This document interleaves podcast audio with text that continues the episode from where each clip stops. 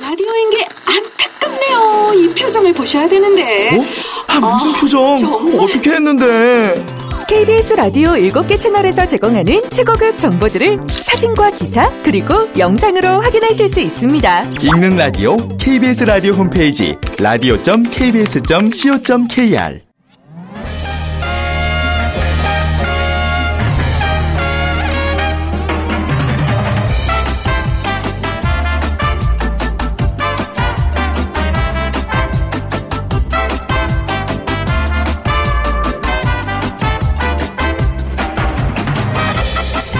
빅데이터를 보는 세상 아나운서 최현정입니다. 서울시에서 운영하고 있는 심야버스 언제부턴가 이용하기 좀 편리하게 느껴지지 않으셨나요? 그리고 지난해 메르스가 우리를 긴장시켰었는데요. 구글은 인터넷 검색 통계를 분석해서 미국 질병 통제 예방 센터보다 일주일 앞서서 독감 유행을 예측하는 데 성공했습니다. 오바마 대통령의 당선을 정확하게 예측하기도 했고요. 이 모두가 빅데이터가 보여준 놀라운 위력 때문인데요. 무심히 통화를 하던 전화 기록은 버스 노선을 결정하는 데 중요한 역할을 했고요. 광고, 후원금을 포함한 다양한 데이터는 당선을 확신시켰습니다. 그리고 빅데이터로 보는 세상에서는 설 특집으로 이것이 빅데이터다를 마련하고 있습니다. 어, 저희 빅데이터로 보는 세상이 지난해 1월 1일 첫 방송을 시작하고 이제 출발한 지 13개월이 조금 넘었는데요. 지난 1년을 돌아보고 그간 배워온 빅데이터에 대해 복습하는 의미의 특강 을 마련하고 있습니다. 자, 빅데이터로 보는 세상 설 특집 이것이 빅데이터다. 오늘 두 번째 시간 우리 사회 속 빅데이터 살펴보도록 하겠습니다. 자, 오늘은 연세대학교 정보산업공학과 박희준 교수와 함께 하겠습니다. 안녕하세요, 교수님. 네, 안녕하십니까. 네, 우선 큰절 받으시죠. 새해 복 많이 받으세요. 네, 세뱃돈은 나중에 수고하겠습니다. 저는 제대로 하셔야죠. 네. 뭐 어제는 설 잘 보내셨어요? 예, 어제 차례 지내고요. 네. 가족들과 함께 좋은 시간 보냈습니다. 네. 자, 이것이 빅데이터다. 이좀 제목이 좀 거창해서 예. 어깨가 무거우실 것 같은데 사실 그동안 이제 굉장히 편안하게 쉽게 우리 빅데이터와 우리 생활에 밀접한 이야기들 해주셨잖아요. 그걸 예. 좀 정리하는 시간이에요. 자, 우리 사회 속의 빅데이터. 예, 어떤 얘기부터 풀어갈까요? 네, 오늘은 우리 사회에서의 빅데이터의 역할 그리고 네. 향후의 빅데이터가 우리 사회 발전에 어떻게 기여할 수 있을지에 대해서 좀 얘기를 해보고자 하는데요. 먼저 빅데이터가 우리 사회를 좀 더 안전하게 만들 수 있는 네. 그런 역할에 대해서 좀 논해보고자 합니다. 최근 흉악 범죄가 날로 증가하고 있고요. 통계를 봐도 그렇습니다. 최근 5년간 흉악 범죄는 21만 건에 이르렀고요. 매년 살인 범죄가 한 400여 건 발생을 하고 있습니다. 네. 그래서 어, 사실은 흉악 범죄율을 낮추는데 빅데이터가 어떻게 기여할 수 있을까를 좀 살펴보고자 하는데요. 네. 여러분 아마 마이너리티 리포트라는 영화 기억하실 네. 겁니다. 빅데이터 얘기하면서 이 영화 언급을 제법 그렇죠. 했어요, 저희가. 예. 네. 2045년에 워싱턴 D.C.에서 벌어지는 일인데요.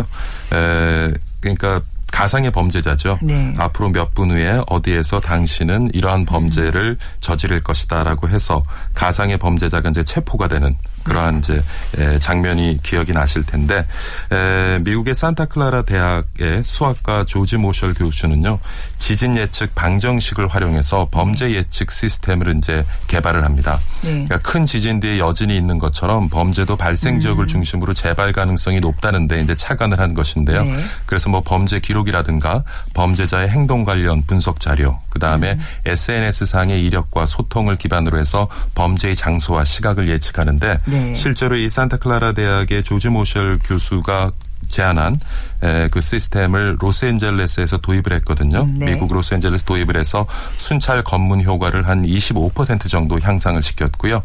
에, 그리고 같은 캘리포니아 주에 있는 산타크루즈 카운티에서는 에, 이 시스템을 도입한 이후에 네. 에, 범죄 예측률을 70%까지 높이는 오, 그런 성과를 만들어내기도 했습니다. 근데 문제는 사실 데이터 분석에 활용되는 그 알고리즘을 설계하는 상황에서 네. 어떻게 가중치를 두느냐가 굉장히 그렇죠. 범죄 예측에 에, 큰 영향을 미칠 수 있거든요. 예, 이게 영화 같은 이야기라 신기하긴 한데 나의 과거 행적들이 미래를 사실 결정하진 않잖아요. 예, 맞습니다. 네. 그래서 어, 과거의 전과 기록이라든가 음, 네. 인종이라든가 이런 것으로부터 만들어지는 선입견이 가중치에 잘못된 영향을 그렇죠. 주었을 때는 또 인권 침해 논란이 발생할 수가 있고요. 선입견, 약간 뭐 인, 인종이나 이런 거에 따라서 얘는 예. 범죄자일 것이다라고 하는 그 마- 생각이 굉장히 위험한 건데 맞습니다. 네. 그리고 앞으로 이러한 이제 범죄 예측 시스템이 좀 더 발전해서 네. 아까 우리가 그 마이너리티 리포트의 한 장면에서처럼 아 예측 범죄자를 검거했을 때 네. 또 법리적인 해석 논란이 또 발생할 수도 있고요. 네. 여러 가지 또 이슈를 담고 있지만 이러한 그 빅데이터의 네. 활용은 범죄율을 많이 낮출 수 있을 것 같고요. 음.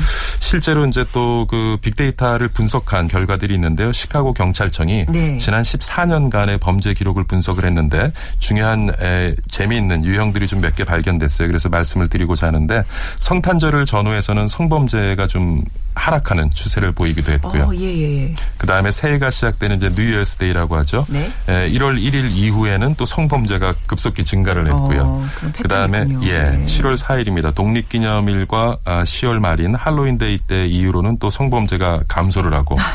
대부분의 성범죄는 주말보다 주중에 많이 일어나는 것으로 그렇다면서요? 예, 네. 예, 통계가 잡혔고요. 그 다음에 방화나 마약 관련 음. 범죄는 오후 11시를 전후로 해서 급속히 증가하는 것으로 나타났고 네. 또 교통사고 기록들을 분석해 보면 보행 자 교통사고의 한 58% 정도가 음. 초등학교 반경 500m 이내에서 발생을 하는데 네. 오후 6시부터 7시 사이에 굉장히 음. 발생률이 높았고요. 그다음에 그 교통사고 대상은 남아가 여아에 비해서 6.2대 한 3.8로 네. 굉장히 높은 것으로 나타났고 어, 발생하는 시기는 5월이 최고였던 것으로 어, 통계가 아, 나타났습니다. 네. 이미 이제 이런 빅데이터 자료들을 통해서 경찰들의 업무가 이제 확대되고 심화되고 있는 거 뭐 우리나라에서도 이제 경험하고 있는데 이런 흉악 범죄와 관련된 어떤 빅데이터 활용도 있지만 전염병 확산 방지가 또 빅데이터 의 큰 역할이라면서 사실 이제 저희가 우리가 이제 메르스 때문에 예. 이제 힘든 시간을 보내서 이 분야에 좀 관심이 많아요. 맞습니다. 네. 작년에 그 메르스 때문에 국민들이 많은 고통을 겪기도 했고 네. 또 경제적으로 굉장히 부정적인 파급 효과를 낳기도 했는데요. 흉악 범죄만큼이나 사실 이 전염병도 앞으로 우리 인류를 위협하는 요인일 것 같고 에, 작년이죠. 2015년 다보스 포럼에서는 지구를 위협하는 가장 큰 요인 중의 하나로 전염병 확산을 지목하고 주요 의제로 다룬 적도 있는데요. 네. 그래 전염병은 앞으로 우리가 굉장히 관심을 가져야 될 분야이기는 한데 미국 국립 보건원도 많은 노력을 하고 있어요. 에, 의약품 관련된 정보를 어, 국립보건원 사이트에 이제 공개를 한 이후에 사용자들이 그 의약품 정보를 찾아내는 과정에서의 네. 검색 데이터를 분석을 어, 해서 네네. 또 질병의 확산 속도라든가 위치 등을 예측을 음. 해서 서비스를 하고 있고요. 그보다 이제 좀 더 진화해서 뭐 의료기관, 보험사의 진료 정보라든가 그다음에 SNS 상의 비정형 데이터를 네. 같이 이제 상관관계를 분석하면서 질병 관련된 키워드를 분석하는 거죠. 그래서 이제 질병의 또 어, 발생이라든가 확산 추이를 네. 또 분석해내고 있습니다. 그러니까 에, 국내에서도 이제 여러 가지 이제 시도가 있는데 조만간에 이제 사실 지난번에 메르스 사태 때는 우리가 이제 직접 전수 조사를 해서 사실 예. 확산 추이라든가 네네. 이런 것들을 이제 에, 저희가 알아냈는데 앞으로는 SNS 상에서의 비정형 제- 데이터도 네. 우리가 그 전염병 네. 확산을 추이 분석을 하는데 굉장히 에, 활용이 높게 될 것 같습니다. 이제 전염병 외에도 근데 참 신기한 게 홍수, 뭐 가뭄, 지진 이런 자연재해는 이게 어떻게 우리가 예측이 아- 안 된다고 생각을 해왔던 거잖아요. 그야말로 하- 하늘의 뜻, 막 이렇게 예. 생각하면 이것마저도 이제는 어, 빅데이터로 충분히 예. 예. 측하고 방지가 가능하다면서요. 네, 지금 사실 네. 우리 기상청에서도요. 네. 전국 3,000대 3,000개 관측소에 설치된 센서로부터 네. 1분마다 기 온, 습도, 풍향, 풍속 등 10개의 데이터를 수집을 하는데요. 아, 하루에 수집되는 데이터 양이 1테라바이트입니다. 1테라바이트를 쉽게 풀어드리면 네. 한 신문이 500년간 발행되는 그 분량과 오, 예. 맞먹거든요. 그러니까 엄청난 양의 정보가 지금 수집되어서 분석이 되고 있는데 사실은 에, 기상 관련 정보는 에, 한반도 지역이나 이게 근해에서만 측정된 그러한 자료로만 분석해서 가능한 것은 아니고요. 세계 각국의 어떤 기상청들과 연계를 해서 네. 빅데이터를 분석해서 예보를 하고 있는데 아직까지도 뭐 오보가 많이 있습니다만은 아직은, 네. 예 그래도 어 그러니까 우리가 최근 얘기하는 사물 인터넷 있잖아요. 네. 그 사물 인터넷과 이제 빅데이터가 결합이 되어져서 네. 이러한 여러 가지 자연재해를 예보하는데 음. 좀더 이제 효과를 거둘 수 있을 것 같고요. 사실은 이 최근에는 이제 한반도도 지진으로부터 안전한 지대가 아니다 하는 얘기를 많이 하고 요즘. 있는데 네. 일본에서도 지진 관련된 여러 가지 이제 빅데이터 활용 사례가 있습니다만은 최근에는 에, 스마트폰에 있는 그 사용자들의 GPS를 활용해서 어, 지진을 조기 경보하고 있습니다. 예를 네. 들면은 이제 에, 스마트폰이 한 방향으로 급속하게 같은 시간에 쏠리면서 손해배상을 겪는다든가 어, 예, 예. 그럼 그 쏠림의 각도와 정도 등을 예측을 해서 진짜 신기하다. 예, 그것을 해서 이제 주변 지역에 에, 지진 조기 경보를 네, 하는데 네. 에, 굉장히 효과를 막 음. 높게 거두고 있는 것 같아요. 그래서 어, 일반적인 지진 예보보다는 한 23초 정도 빨리 네. 주변 지역에 가능하다고 하는데요. 지진이 발생했을 때 23초는 엄청난 시간이죠. 음. 그래서 그런 효과도 거두고 있는 것 같고 네. 그다음 사실 오늘 뭐 홍수 가뭄 얘기하지만 일반적인 기후도 네. 굉장히 우리 산업에 미치는 영향이 크잖아요. 당연하죠. 통계를 보면은 네. 뭐한 60% 가까운 산업이 기후의 영향을 받는다고 하는데 최근에 미국의 한 그 벤처 기업이에요. 네. 보험사인데 어떤 보험을 하고 있냐면 에, 농가를 중심으로 네. 일기를 예보를 합니다. 아. 일기를 예보를 하는데 에, 그러니까 일정 금액을 받고 일기 예보 서비스를 하는데 음. 그 서비스 내용이 예보한 내용이 에, 사용자와 동의한 오차 범위를 넘었을 경우에는 네. 에, 손해배상 보험료를 지급을 해요. 아. 손해배상 청구를 하죠. 대부분의 경우에는 우리가 기후 일반 보험사들 손해보험 보험사들도 기후 관련된 보험을 많이 가지고 있습니다만은 네. 실제적으로 피해를 입고 그다음에 보험 손해배상을 청구를 해야 그렇죠. 지급이 되거든요. 네, 네, 네. 근데 이 회사는 예보를 해주고 그다음 자신들의 예보가 오차 범위를 벗어났을 때는 자동적으로 배팅하는 것도 아니고 예. 그래서 굉장히 좋은 어. 반응을 네. 얻고 있다고 합니다. 네. 그래서 앞으로도 이제 자연재해를 정확히 예측을 하는 시대가 이제 도래할 것이라는 전망이잖아요. 예전에는 정말 속수무책 당할 수밖에 없었는데 예. 이제 이미 그런 시대 는 과거가 되고 있습니다. 자, 지금까지 보다 안전한 사회를 만드는데 빅데이터가 활용된 사례들 이렇게 살펴봤는데 우리 사회에 보다 많은 부가가치를 만드는데 빅데이터가 어려, 어떻게 활용될 수 있을지 좀 궁금하네요. 네. 예, 이제는 좀 경제적인 관점에서 좀 살펴보려고 하는데요. 네. 최근 많이 이슈가 되고 있는 아무래도 이제 저성장 기조에 접어들다 보니까 일자리에 관련된 참 논란이 많은데 사실 구직의 어려움도 있습니다만은 기업의 입장에서는 또 구인의 어려움을 호소하기도 하고요.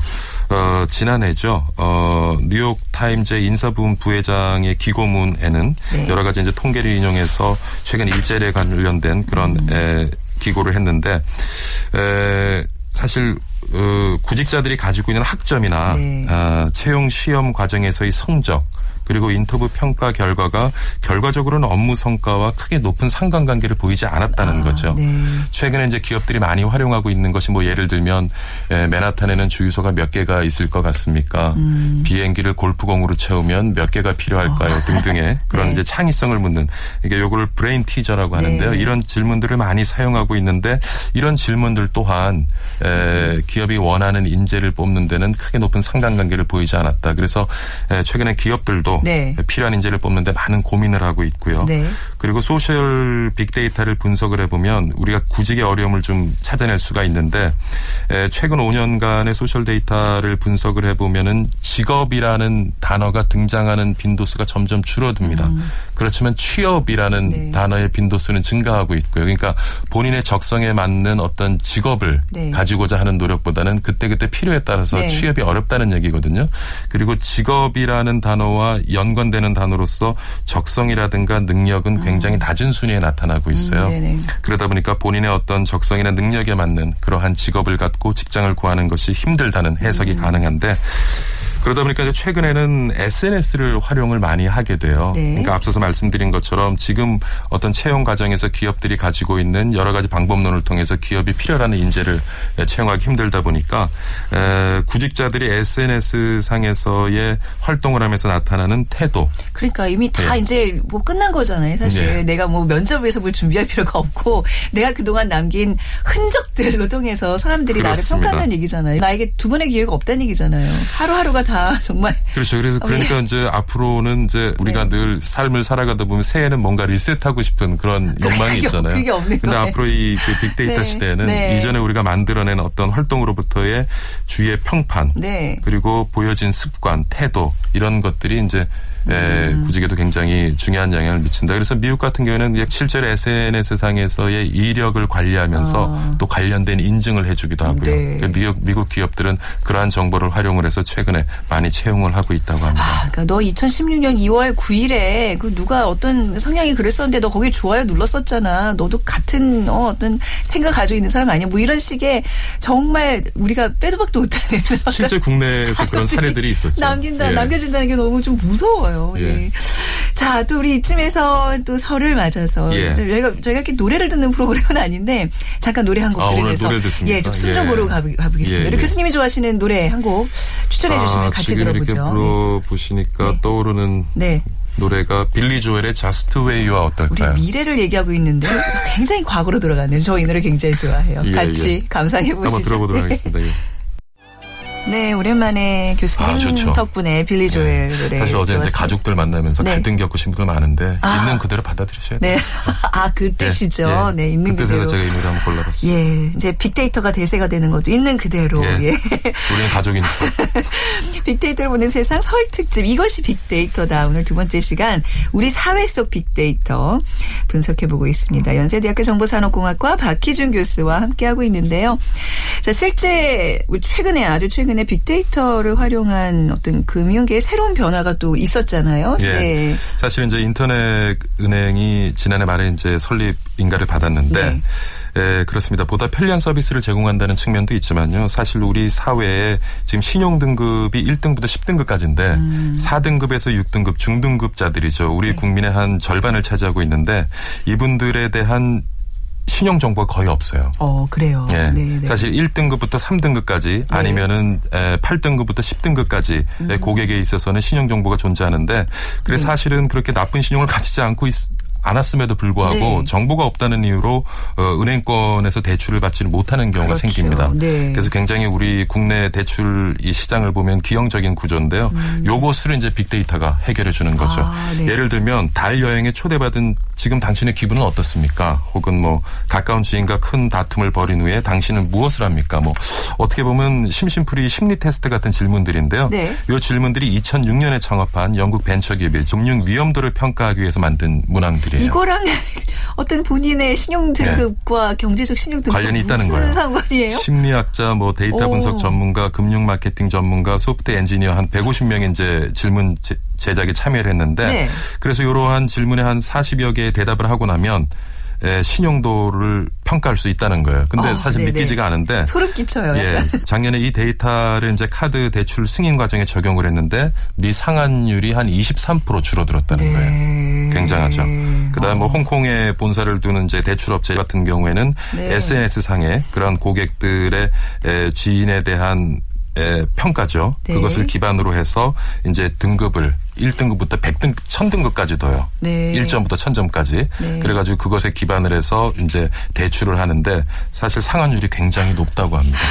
뭐 진짜 말도 안 되는 질문들. 너 예. 개가 좋아, 고양이가 좋아. 이런 질문들에 대한 답을 쫙 했는데 나중에 나에 대한 모든 걸 알고 있어. 예. 그거 정말 좀 빠져나올 구멍이 없네요, 점점 세상 살면서. 네. 근데 이제 아, 재밌다. 예. 그런 중등급자에게서는 낮은 금리로 네. 어, 돈을 빌릴 수 있는 기회가 빅데이터에서 네. 열리는 거죠. 그러, 그런 면에서는 예. 굉장히 또 많은 사람들한테 평등한 기회를 준다는 면에서는 또 긍정적인 면이 아닐까 싶습니다. 그리고 이제 올해가 총선이 있는 해잖아요, 교수님. 올해 총선 내년에 대선 아, 이제. 뭐 선거철에 접어들었죠. 선거철 갈수록 이 빅데이터에 대한 관심이 폭증을 하는 것 같아요. 어떻습니까? 네, 이제 그렇습니다. 예, 최근에 예. 이제 빅데이터를 활용하지 않은 일반 네. 여론조사가 예, 상을 많이 빗나가는 경우가 많아요. 네. 작년에 이제 그 그리스 총선 때도 그랬잖아요. 시리자 압승을 예상했는데 과반 확보에 실패하고 연립 정부를 구성을 했고요. 네. 그다음에 지난해 5월에 있었던 영국 총선에서도 사실 뭐 보수당과 노동당이 박빙 승부가 예상된다고 했는데 네. 엄청난 차이로 또 보수당이 승리를 했고 음, 네. 그 최근에 이제 모바일 시대에 접어들면서 기존에 이제 전화로 하는 그러한 그 여론조사에는 네. 이제 응답률이 굉장히 떨어지고요. 네. 그다음에 IT가 발전을 하다 보니까 혹시 내가 말한 것이 차후에 나한테 불이익을 주지 네. 않을까 이런 의심이 이제 많아지면서 그 여론조사에 참여하는 분들의 이중성이 굉장히 문제가 되고 있는 그렇죠. 거죠. 네네. 그래서 기존의 여론조사로는 이제 접근이 힘든 부분이 많고요. 네. 음. 그러다 보니까 이제는 오히려 그 social 데이터를 활용한 빅데이터 분석이 많이 활용하고 있는데 네. 말씀하신 것처럼 이제 오바마 대통령 같은 경우에도 굉장히 빅데이터 활용을 많이 했죠. 네. 한 가정에 전달되는 선거 홍보물이 부부 사이에 다른 거예요. 어, 예, 그럴 수 그마- 있죠. 예, 네. 음. 그만큼 이제 굉장히 빅데이터를 많은 데이터들을 방대한 다양한 데이터들을 분석을 해서 그것을 선거에 활용을 음. 해서 또 승리한 예도 있고요. 네. 그래서 앞으로 여론조사도 기존의 그런 어떤 전화로 하는 네. 여론조사보다는 이제 빅데이터 사- 어, 음. social 데이터 상에서 빅데이터를 분석한 여론조사가 더 효과를 이제 음. 발휘하지 않을까 짐작을 해봅니다. 그래서 이제 점점 어떤 이 빅데이터와 관련된 일을 하시는 분들이 총선 앞두고 많이들 이렇게 상종갑니다. 러브콜 같은 게 네. 많으시더라고요. 이 빅데이터가 우리 사회 각 영역에 미칠 수 있는 긍정적인 영향들을 이렇게 쭉 봤는데 부작용도 짚고 넘어가야 돼요. 부작용 그렇죠? 많아요. 네. 지금 지난 30년간 그 OECD 국가 빈부격차가 지금 역대 최고거든요. 네. 개도국은 뭐 더 말할 것도 없고 이유는 사실은 자본 수익률이 생산 수익률의 증가 속도를 넘어서기 때문인데 사실 정보화 시대가 시작된 이후에 그 속도 차이는 점점 심화된다는 거죠. 네. 사실 정보화 시대가 시작되면서 빈부격차가 줄어들 것이라고 많이 예상을 했는데 실제는 그렇지 못하다. 지금 보면은 사실 빅데이터라는 것은 상위 기업 1%의 전유물이 아닌가. 네. 빅데이터라는 그 자체가요. 얼마나 많은, 얼마나 다양한, 네. 얼마나 복잡한 데이터를 수집을 해서 그것을 빠르게 처리하는가가 그렇죠. 관건 인데 거기에는 결국에는 비용이 발생한다는 당연하죠. 것이거든요. 그래서 돈이 정보고 예, 정보가 그래서 돈인 지금 네. 빅데이터 빅데이터 하지만 네. 사실 우리 시장에서도 빅데이터를 활용해서 매출을 늘리고 수익을 늘리는 것은 네. 아주 일부 대기업에 불과하다. 아. 그래서 앞으로 잘못하면 네네. 빅데이터를 통해서 빈익빈 부익부가 더 가중되지 않을까 하는 생각도 해보고요. 어. 네. 그래서 정부에서는 사실은 어떤 그 빅데이터 도구를 좀더 네. 보편화하는데 투자가 돼야 되겠고 네, 중요한 지적이세요. 그 다음에 우리가 가지고 있는 많은 유의미한 공공 데이터들을 네. 에, 일반 시민들이나 중소기업들이 활용할 수 있도록 네. 음. 그것을 좀 제공을 하는 그러한 노력이 굉장히 필요하지 않을까 한번 생각해 이 봤습니다. 빅데이터가 창출되는 그 중간에 그 알고리즘이라고 그래야죠. 예. 그걸 저도 어떻게 생 어떻게 이게 가능한지 몰 굉장히 궁금했었는데 저희 프로그램 진행하면서 보니까 이거를 돌리는 어떤 툴들이 있더라고요. 예. 그리고 이제 많은 비용을 뭐 회비를 낸다거나 그걸 사거나 해가지고 사실 저희 나오시는 분들 그걸 다 지금 이용해서 예 좀 굉장히 고급 정보들 돈 들인 정보들을 툴이지만요. 네. 그 데이터가 굉장히 사실은 어. 비싼 거죠. 지금 데이터를 분석할 수 있는 툴은 오픈 소스에서 다 공개를 해요. 그렇지만 데이터는 움켜쥐고 안 내놓습니다. 음. 아, 그렇군요. 그 오픈 네. 소스에서 그런 분석하는 툴은 네. 대중들이 발전시키도록 기다리는 거죠. 네. 그리고 그걸 가지고 본인들의 데이터를 가지고 부가가치를 만들겠다는 네. 거거든요.